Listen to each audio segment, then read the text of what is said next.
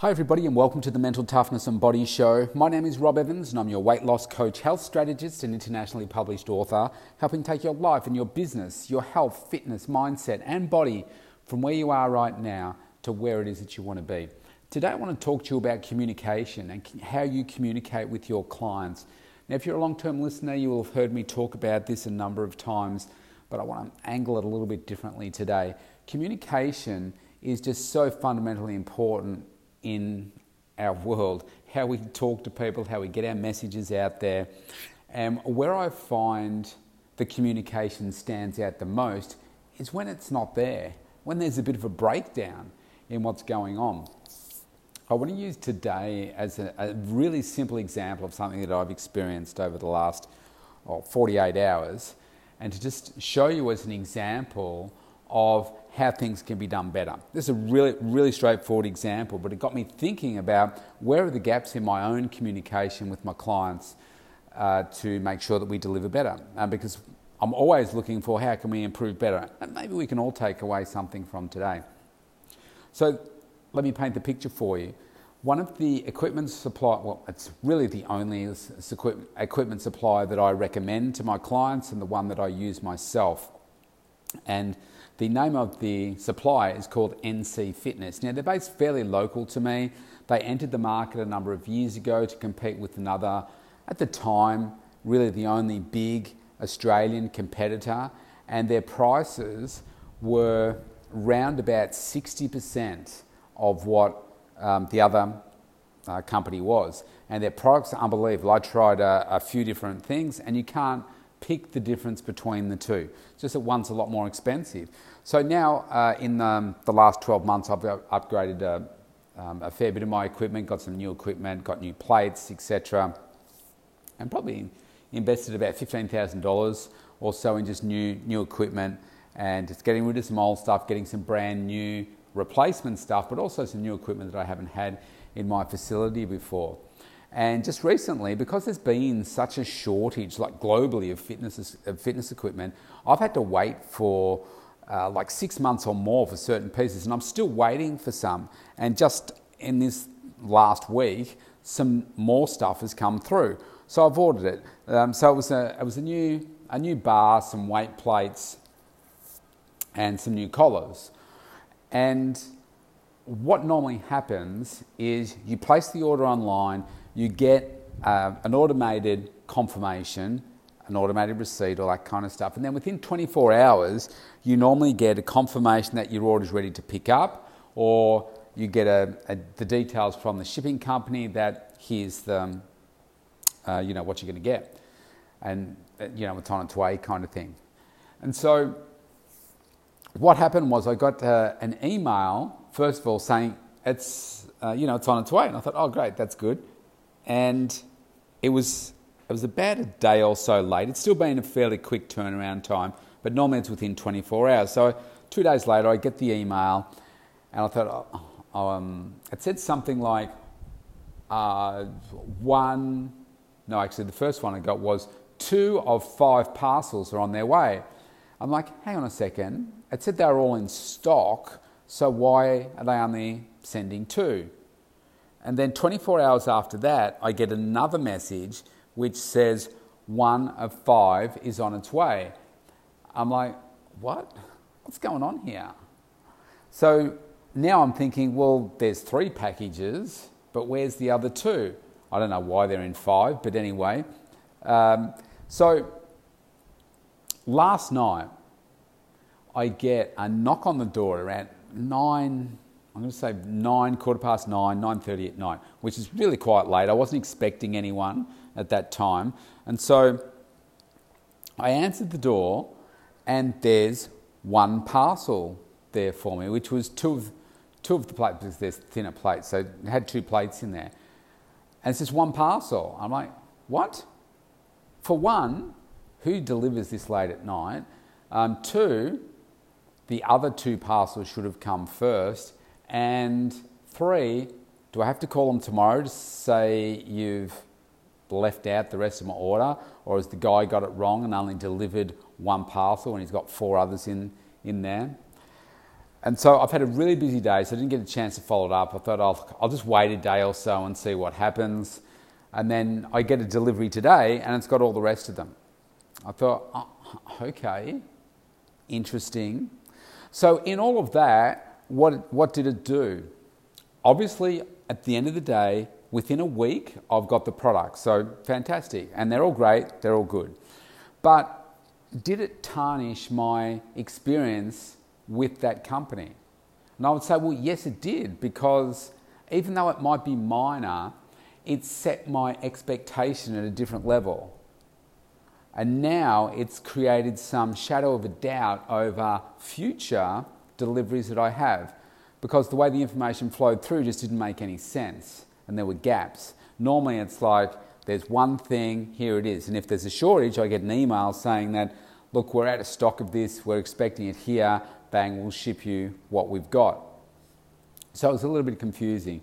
So I know that's a really straightforward example. It's no big deal. I got the stuff a day or so later but the point is that it created some questions for me over the customer service delivery. And so then I got to thinking about so, what is it that I do in my organization where we can improve the communication? And one of them that immediately came to mind was we have, like a lot of different people that we're dealing with, but one of the things that we don't have uh, really a report for, an exception report, a flag report, whatever you want to call it, to say when people aren't turning up to, um, say, classes when they should. Like they pay for it and they don't use it. Now, uh, we get a bit of a sense that, okay, oh dear, we haven't seen such and such for a while, but we don't have any formal reporting process of it. So that was a, a part for me to think, hmm, maybe there's something there that we could do much better. Why? To show people that we're holding them to account, showing them that they're accountable. So that was one area that stood out for me uh, pretty much straight away. And I thought, mm, actually, we can do better in that area. It's not a strength. Uh, I don't like the idea of taking money off people and them not using the service. Yeah, it's on them, it's not on me, it's on them, but I think we could do better in that space. And so then I got thinking about other areas, and I have mentioned previously about the way that my communication style has changed with the technology, and I send out far fewer emails now than I have before. Uh, but that strategy is about to change. My social media strategy has also changed over these last two weeks, and I'm actually noticing that people are, are messaging me and saying, Wow, you're, you're doing really well with your, your social media posts. People are noticing. And so those things are starting to take traction. But it only comes to fruition with a clear plan. And so my email marketing, email communication, those touch points with clients has really dropped off. And I need to change that. And probably from next week, over the weekend, I'm working on a strategy to um, build some campaigns and um, some communication with my clients so that the email stuff starts again. And maybe that's going to bring on some new people, maybe it's going to reactivate some people, but if it's not there, it's not going to do anything. And so you want to be front of your, your, your clients' minds. So, a really straightforward discussion today, but it's really highlighted to me that there are often tiny little gaps that we may have in the way that we communicate that we can turn from a a fall down in an expectation to a wow experience. And like the one for me, um, actually, I'll give you another example with the same, same company actually. Um, I'll continue to use them, but one of the examples here is I just ordered, and it was about $4,000. This is how much it was. It was $4,000 in new plates, weight plates for uh, my bars. Now, they're, they're premium plates they're the best quality that you can get. So they're, imagine the ones that they use at the Olympics, they're like those. And so about $4,000. Now, within seven days of me purchasing them, they reduced the cost, so the impact to me would have been a saving of over $1,000. And they reduced the price within seven days of me purchasing. I might have been right on seven days. And so I was pretty peeved with that because this was a product that they had a shortage of. I had to wait six months for it. I've done the right thing by them and I've bought it at full price. And then a week later or less, they have decided to slash the price of it. And maybe because they've overordered and they think, man, we're never going to move these things. Maybe. Don't know. They're still on special now. And so I wrote them an email and I thought, how am I going to do this? I could just whinge about it. But instead, what I did was I complimented them, said, you know, fantastic products, love it, love my new leg press machine, love the new weights. Uh, but I said, look, a little bit, uh, what did I say? I didn't say annoyed. I can't remember the exact word. I might have said, uh, yeah, a little bit upset that, you know, six days after I purchased mine, that you reduced the cost. Now, what would you have done in that situation? Keeping in mind that I've spent tens of thousands of dollars with this company over years, I've supported them from the very, very beginning of their business. What would you do? Well, I'll tell you what they did do, and that was nothing. They didn't even respond to my email. And I sent it to the, um, you know, the manager of operations there. What I would have done is reached back out and said, look, either give a credit or um, you know, you've got future purchases coming up. I would have done it that way so that that would be a wow experience for me. But instead, they didn't even respond, which is like, hmm, that's a bit of a letdown. That's pretty, pretty disappointing. But anyway, we all have our different communication styles.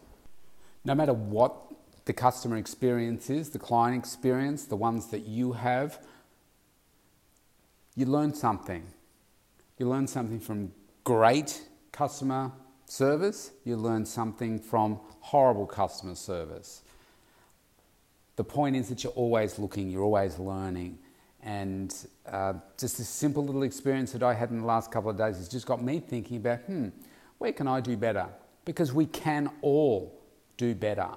It's just that if you're not looking for those improvement opportunities and where you can serve your customers better, where you can give them a bit of a wow experience, if you're not searching for that, if you're not hungry for that, then at some point you're going to find that your competitors are really outdoing you. And from the way that I see, there's just so many different businesses around these days that offer the same things.